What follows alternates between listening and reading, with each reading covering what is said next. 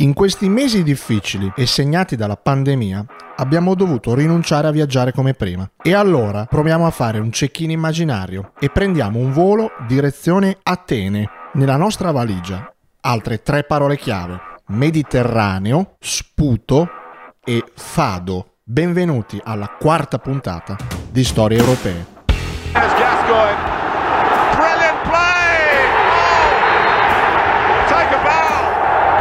Lacombe, Platini, et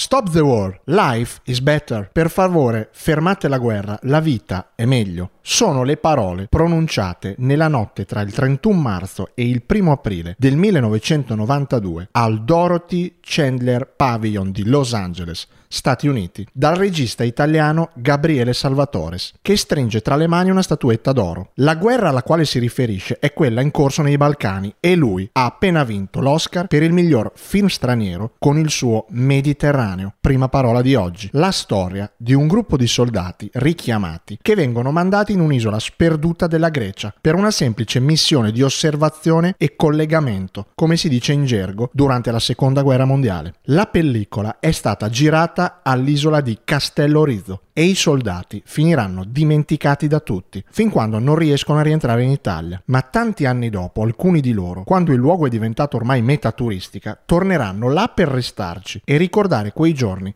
che in fondo non sono stati tutti così buttati. Ma ci fu un'estate, quella del 2004, in cui la Grecia, così splendidamente mostrata nel film di Salvatores, smise per una volta di essere soltanto la solita meta turistica e fu la nazione campione d'Europa agli europei di calcio giocati in Portogallo.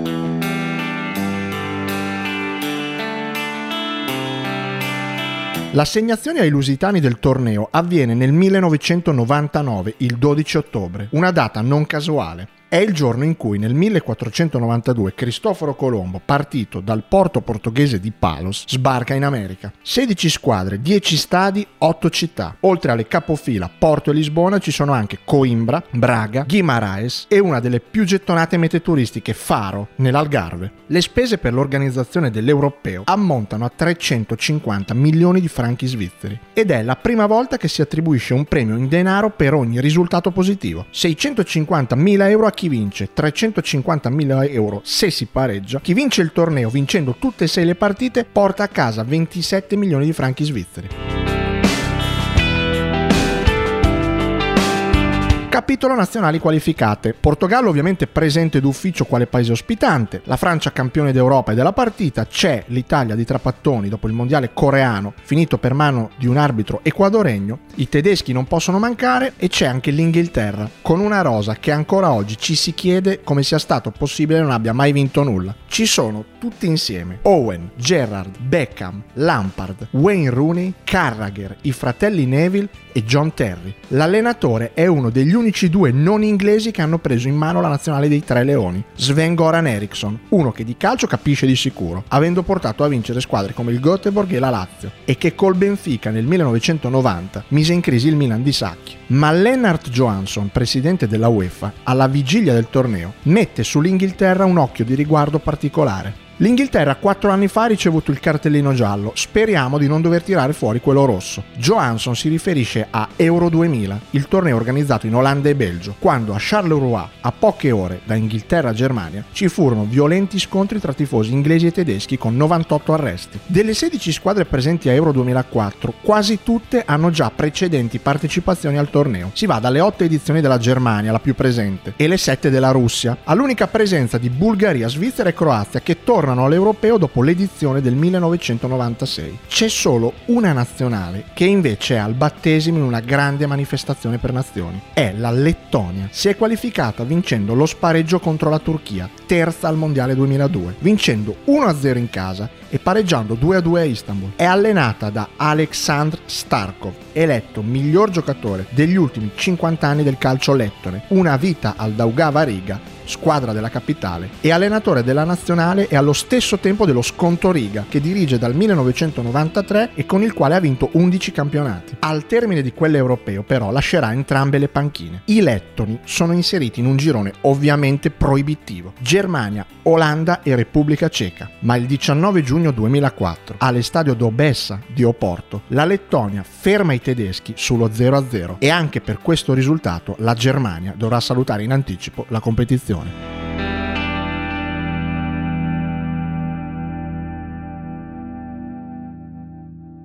All'Italia tocca invece il solito girone abbordabile che come di consueto diventa una montagna da scalare. Ma prima bisogna fare un passo indietro e tornare al 28 aprile di quel 2004, quando a Genova si gioca l'amichevole Italia-Spagna. Ciò che accade in campo è totalmente ininfluente, finirà 1-1 gol di Vieri che pareggia la rete di un giovane Fernando Torres, perché la scena se la prende il pubblico genovese, tappezzando marassi di striscioni che somigliano a una campagna elettorale per spingere Trapattoni a portare Roberto Baggio all'europeo. Senza Baggio agli europei non mi divertirei, no Baggio, no parti, e addirittura un Del Piero in poltrona Baggio a Lisbona. Sarà tutto inutile perché Roberto, che sta concludendo l'ennesima stagione da incorniciare, portando il Brescia alla salvezza, l'europeo lo guarderà da casa. E il 16 maggio, pochi giorni dopo, quell'ultima passerella azzurra, sarà San Siro il teatro della sua ultima esibizione con il Milan, con 80.000 persone, tra cui il sottoscritto, che gli tributano un'altra standing ovation alla carriera. Il girone dell'Italia, dicevamo, c'è la Bulgaria, che a proposito di Baggio fa tornare in mente i ricordi di USA 94 e della semifinale decisa da lui con una doppietta, e poi la Scandinavia, Danimarca e Svezia. Ma ci torneremo più avanti. Il 12 giugno 2004 alle 18 l'Europeo inizia con Portogallo-Grecia, partita inaugurale al nuovo stadio do Dragao, dove gioca il Porto che ha abbandonato il vecchio da Santas. Il Portogallo un titolo europeo in bacheca ce l'ha già, è la Champions League, che lo stesso Porto di José Mourinho ha vinto a Galsenkirchen in maggio, vincendo 3-0 in finale contro il Monaco. La nazionale è affidata a Luis Felipe Scolari,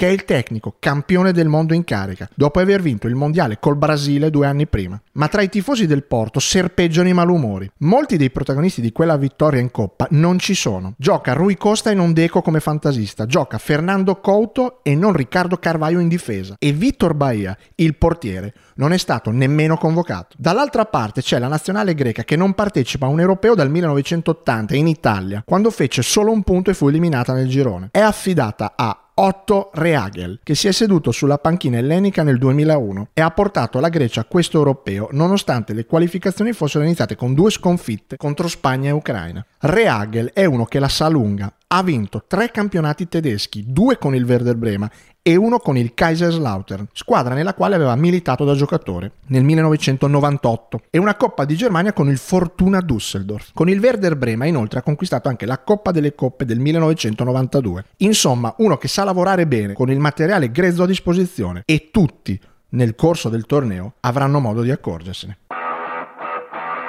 e se ne accorgono già dalla prima partita. La Grecia vince a sorpresa per 2-1 la partita d'esordio, rovinando la festa di inaugurazione dei portoghesi. Segna Karagunis, che forse non tutti ricorderanno, gioca nell'Inter, con la quale metterà insieme soltanto 21 partite in tre anni. Raddoppia Basinas su rigore e il gol del Portogallo invece lo segna un certo Cristiano Ronaldo, giovane 19enne, prodotto dello Sporting Lisbona, che ha appena concluso la sua prima stagione al Manchester United. Nell'altra partita del girone la Spagna piega 1-0 la Russia, rete di Valeron, mentre nel girone B va in scena subito Francia e Inghilterra. I transalpini ricominciano da dove avevano finito, ossia con due gol in extremis come quelli che avevano condannato l'Italia a Euro 2000 nella finale di Rotterdam. Gli inglesi vanno in vantaggio con Lampard che devia di testa il solito ricamo su punizione di Beckham. La partita della star del Real Madrid è da applausi. Ripiega anche in difesa per aiutare i compagni e poco prima della mezz'ora del secondo tempo ha anche l'occasione per portare l'Inghilterra sul 2-0. Calcio di rigore concesso da Merck, lo stesso arbitro della finale di Champions League tra Milan e Juventus del 2003. Beckham calcia forte, ma l'eterno Barthez è bravissimo a respingere. E allora arriva la legge del calcio, soprattutto se ad applicarla è Zinedine Zinedine Zidane, re di Francia e numero 10, che regala una pennellata su punizione bucando James sul suo palo al novantesimo e nel recupero un retropassaggio sanguinoso di Steven Gerrard finisce intercettato da Henry che viene abbattuto dal portiere inglese. Altro calcio di rigore Zidane non imita il suo collega segnando il definitivo 2-1. Gli inglesi si rifaranno battendo 3-0 la Svizzera e 4-2 la Croazia, passando a braccetto con i francesi. Nel girone D la Germania, detto dello 0-0 con la Lettonia, non vince nemmeno le altre due partite. Fa 1-1 con l'Olanda e perde l'ultima partita contro la Repubblica Ceca che si prende la rivincita della finalissima persa 2-1. Stesso punteggio di questa partita a Euro 96 ed esce subito con soli due punti. Nel frattempo il Portogallo si riprende subito, vince 2-0 con la Russia, gol di Rui Costa e di Manish, altro pezzo del Porto campione d'Europa, e vince anche con la Spagna grazie a una rete di Nuno Gomez. Coloro che invece pensavano che la vittoria contro i portoghesi fosse una casualità si devono ricredere perché la Grecia blocca la Spagna 1-1 e pur perdendo con i russi 2-1 all'ultima giornata, finendo 4 punti pari con gli iberici, si qualifica perché ha segnato due gol in più di loro. Divertente il siparietto che Otto Reagel regala dopo dopo la sfida agli spagnoli. Non capisco perché in questo stadio, l'estadio Dobessa, quello di Lettonia-Germania, ci siano le reti nere. Non ho potuto esultare al gol dell'1-1. Non avevo capito che la palla fosse entrata. La Danimarca dunque è la prima avversaria dell'Italia. Si gioca il 14 giugno a Guimaraes con 33 gradi agli ordini dell'arbitro spagnolo Mesuto Gonzales. Tra le file dei danesi ci sono molti italiani, tra virgolette, Jorgensen, Thomasson, Elveg, Laursen, già in campo tra le file di Udinese, Inter e Milan. Finisce 0-0 dopo che l'Italia andava in gol da 19 partite consecutive ed è una prestazione avvilente, con Buffon che in più di un'occasione salva gli azzurri. Ma soprattutto alle cronache sale lo sputo, seconda parola di oggi, di Francesco Totti all'indirizzo del centrocampista Paulsen, uno che un anno dopo avrà un battibecco pesante anche con Gattuso in un Milan Schalke di Champions League. Totti viene squalificato tre giornate e in pratica il suo europeo finirà lì, nei 33 gradi di Guimarães.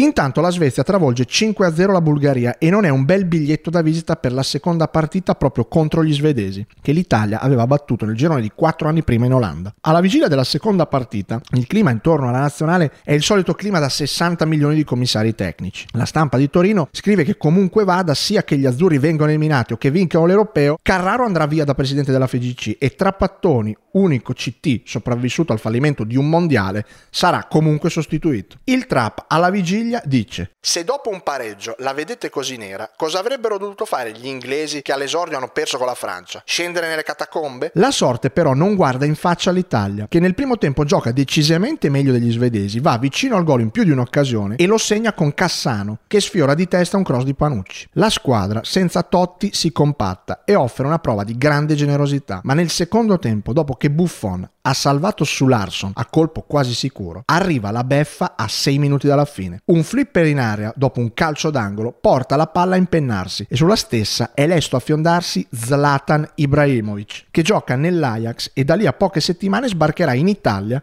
nella Juventus. Lo svedese esegue spalle alla porta uno dei suoi colpi di taekwondo che col passare del tempo lo renderanno celebre e la palla si infila alle spalle di Christian Vieri, appostato sul palo ma incapace di respingere la sfera. È un gol strano e beffardo, finisce 1-1 e adesso per qualificarsi serve un miracolo. L'Italia deve battere la Bulgaria, tra l'altro senza Gattuso che è stato ammonito e sarà squalificato così come Cannavaro e sperare che Danimarca-Svezia non finisca in pareggio. L'unico segno X possibile è lo 0-0 0, ma dall'1-1 in poi sono guai. Due giorni prima della partita accade un fatto restato piuttosto celebre che riguarda Christian Vieri. L'attaccante dell'Inter irrompe in conferenza stampa, furioso per alcune falsità pubblicate dal quotidiano romano Il Messaggero. Vieri porta davanti ai microfoni il ritaglio di giornale che parla di diatribe gravi tra lui e Buffon dopo Italia-Svezia.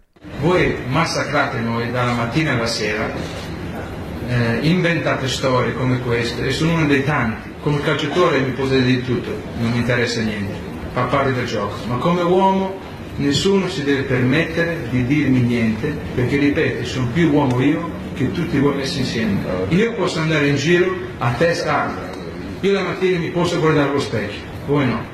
Il 22 giugno 2004 l'Italia torna a Guimarães e stavolta ci sono nuvole e pioggia nella sfida alla Bulgaria che ha perso 2-0 anche la seconda partita con la Danimarca e che, come detto, l'Italia non affronta dal 13 luglio 94. Anche lì un solo risultato era possibile, la vittoria, ma per andare in finale di un mondiale. In contemporanea si gioca tra danesi e svedesi a Oporto e naturalmente la parola più gettonata è biscotto. Buffon fa una ironica autocritica. Non si può ragionare con la testa di chi è abituato a mezzucci, trucchi e aggiustamenti. Speriamo che i danesi e gli svedesi che giocano in Italia non abbiano preso proprio tutto dalla nostra cultura.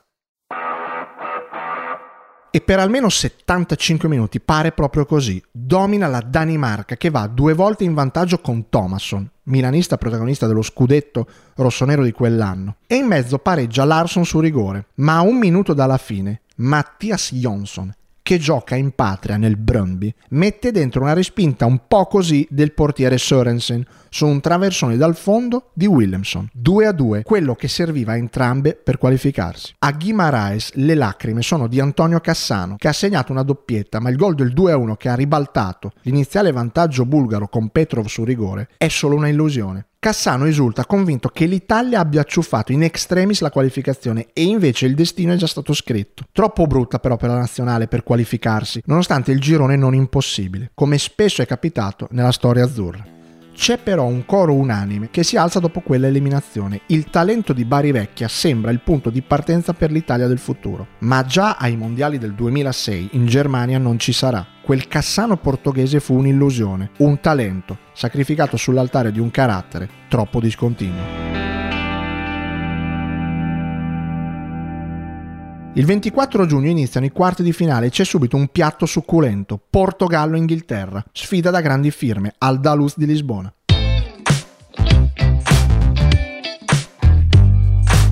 Anche nel 2000, sempre agli europei, le due squadre si erano affrontate, stavolta nel girone. Vinsero 3-2 i portoghesi dopo che l'Inghilterra era avanti 2-0 dopo 18 minuti. Ma la prima partita assoluta tra Portogallo e Inghilterra è il 10-0 che gli inglesi rifilarono agli avversari nel 47 allo Stadio Nacional quello dove Ericsson prepara la partita della vigilia. Saranno 120 minuti e oltre di adrenalina pura. Dopo 180 secondi sul lancio direttamente del portiere James, Costigna buca l'intervento e Owen gira in porta sull'uscita di Riccardo. Ericsson perde Rooney dopo nemmeno mezz'ora per un pestione al piede, mentre Figo e Cristiano Ronaldo, ossia il passato e il futuro del Portogallo, vivacizzano tutte le azioni ma la squadra non concretizza, almeno sino a 8 minuti dalla fine, quando Elder Postiga, attaccante che sta per rientrare al porto dopo la deludente esperienza al Tottenham, figlio di un pescatore povero di Villa do Conde, nord del Portogallo, infila James col testone dopo essere stato dimenticato al limite dell'area piccola dalla retroguardia inglese. Nelle battute finali, Saul Campbell, dopo un'azione roccambolesca in aria, infila la palla in rete dopo aver colpito la traversa, ma l'arbitro Meyer annulla perché Terry commette fallo sul portiere. Per questo episodio, il direttore di gara sarà minacciato di morte e un tabloid inglese pubblicherà anche i suoi indirizzi e i suoi numeri di telefono. La polizia lo sorveglierà giorno e notte per qualche tempo nella sua residenza svizzera.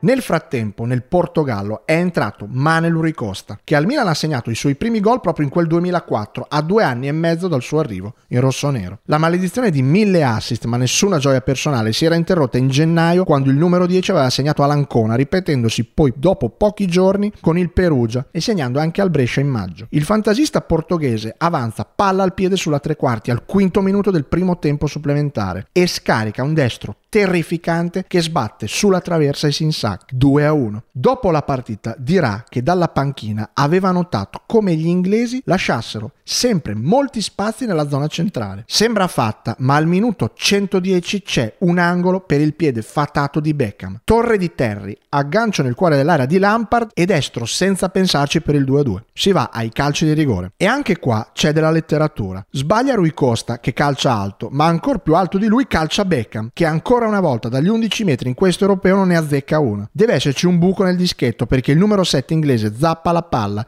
e poi si gira indicando qualcosa sul terreno di gioco. Siamo 5 a 5 quando Darius Vassell, che gioca nell'Aston Villa, si presenta sul dischetto. Calcia non benissimo anche lui e Riccardo respinge. E il rigore decisivo, quello che porta i portoghesi in semifinale, lo calcia proprio il numero uno dei lusitani. Il collega James intuisce ma è battuto. L'Inghilterra torna a casa. Il Portogallo, che dopo la partita d'esordio con la Grecia era già sul punto di uscire di scena, si giocherà la finalissima contro la vincente di Svezia-Olanda.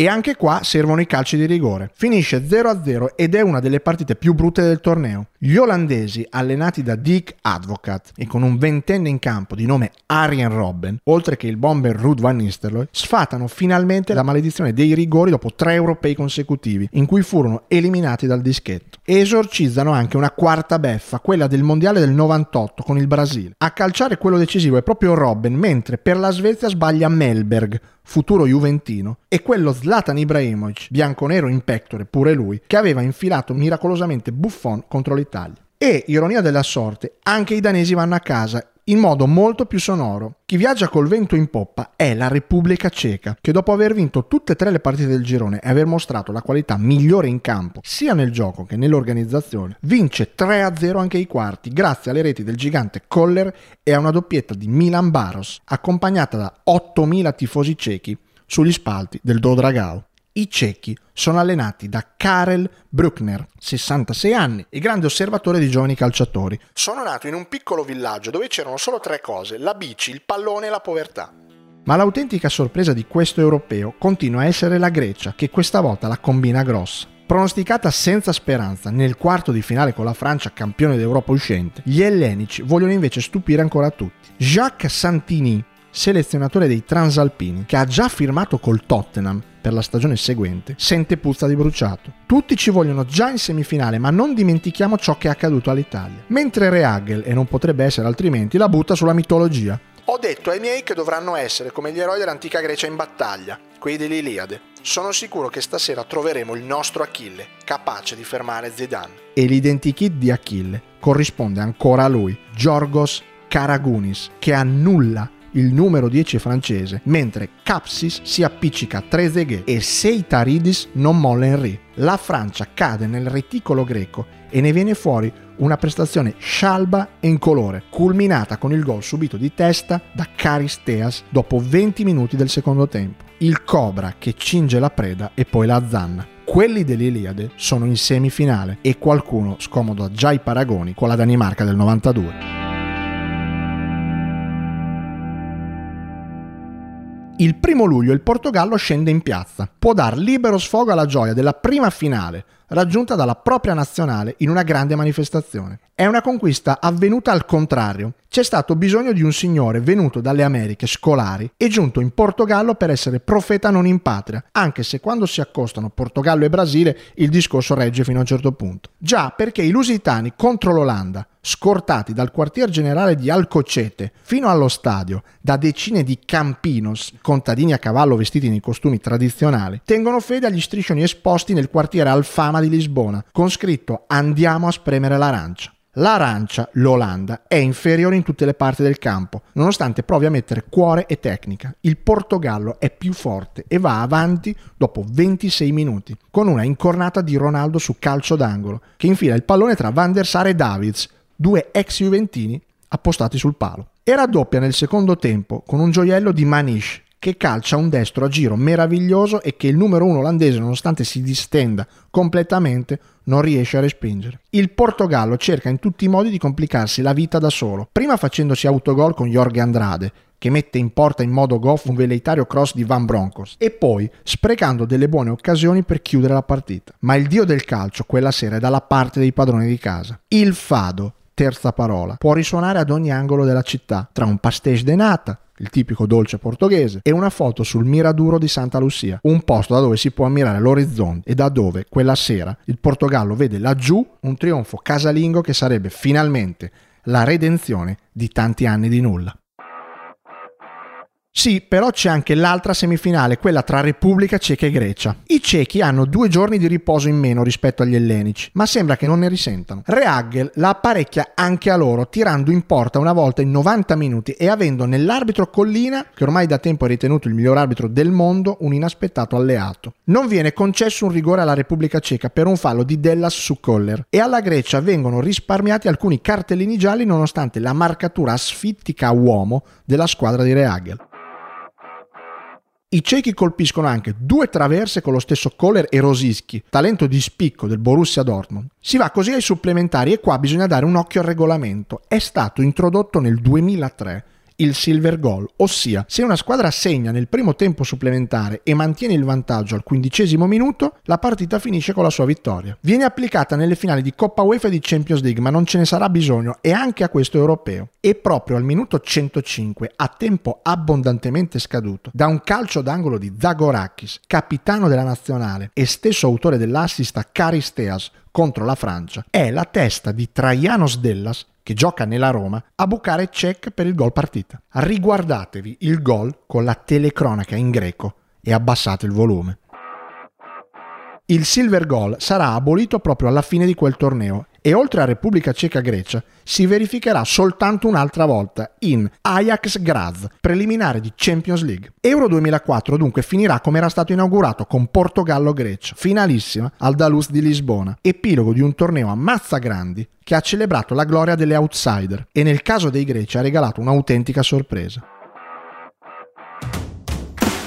Gli ellenici avevano partecipato solo a un mondiale e a un europeo nel 1980 e nel 1994 senza vincere nemmeno una partita e adesso giocheranno per vincere il trofeo. Felipe Scolari, in caso di vittoria, ha promesso di compiere il pellegrinaggio a Fatima. Due strategie opposte, quelle dei portoghesi e dei greci, ma non per questo non degne di una finale di certo mai pronosticabile alla vigilia. Arbitra il tedesco Merck, che ha 42 anni, fa il dentista a Kaiserslautern e alla vigilia esce l'ipotesi non confermata che sia stato anche il dentista di Reagel, che come detto in quella città ha allenato e vinto. Il tecnico tedesco però in finale deve fare a meno del suo scudiero Karagunis e pensa che in fondo la Grecia, arrivata così lontano, abbia già vinto. Il Portogallo dice all'esordio ci ha sottovalutato, questa volta non lo farà. La notizia tra i lusitani la dà Manuel Ricosta in conferenza stampa insieme al compagno e amico Fernando Couto. Portogallo-Grecia sarà la mia ultima partita in nazionale. Dopo la partita inaugurale, certi giornalisti che ora fanno i simpatici avevano scritto che ero finito e che non servivo più. Ecco, Oggi li accontento. Insieme a Rui Costa, anche lo stesso Couto e Luis Figo lasceranno la nazionale. Per tutti il suggello migliore sarebbe la coppa da alzare davanti al pubblico di casa. I tifosi greci sono 20.000, nonostante alla federazione siano stati riservati solo 12.300 tagliandi. La Grecia giocherebbe ufficialmente con tre centrocampisti davanti alla difesa, una punta Vrizas, ex conoscenza del Perugia, e due esterni, il solito Karistears e Giannakopoulos, sostituto di Karagunis, a sostenerlo. In realtà, per lunghi tratti della partita è un 9-1, con il Portogallo che fatica ancora una volta come nell'esordio del 12 giugno, e nonostante gli assalti non riesce a sfondare. Nel secondo tempo, al dodicesimo minuto, si ripete il copione della semifinale. L'angolo stavolta lo batte Basinas e a svettare, così come contro i francesi, è ancora Caristeas, che gioca nel Werder Brema e che diventa l'uomo copertina dell'europeo. La sua incornata proprio sotto al settore occupato dai greci getta nel dramma i portoghesi. Quarti,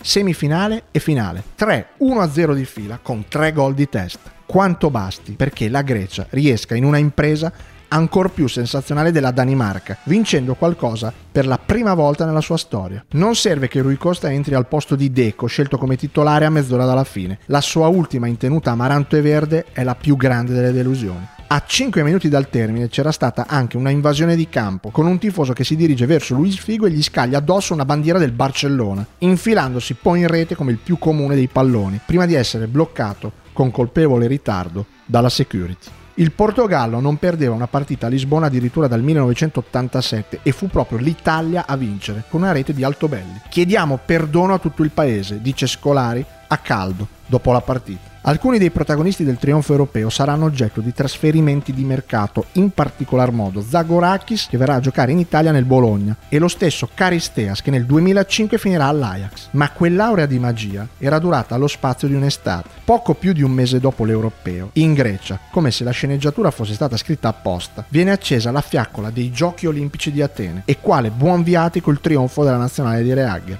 Le Olimpiadi tornano a casa e sarà un italiano Stefano Baldini, a conquistare la maratona entrando trionfalmente allo stadio Spyron Luis. La Grecia invece vincerà 16 medaglie, 6 ori, 6 argenti e 4 bronzi, ma la medaglia più bella era arrivata il 4 luglio, quando dei ragazzi sgangherati, messi in riga da un santone tedesco, avevano zittito le melodie del fado in tutto il Portogallo. Splendidi acuti di un 2004 da ricordare, prima dell'inizio di una grave crisi economica che investirà il paese e spazzerà via tutti quei giorni felici. Storie europee è un podcast originale Radiabo, scritto e interpretato da Stefano Ravaglia, montaggio e sound design di Giacomo Tuoto. Scopri di più sui nostri podcast e programmi su radiabo.it.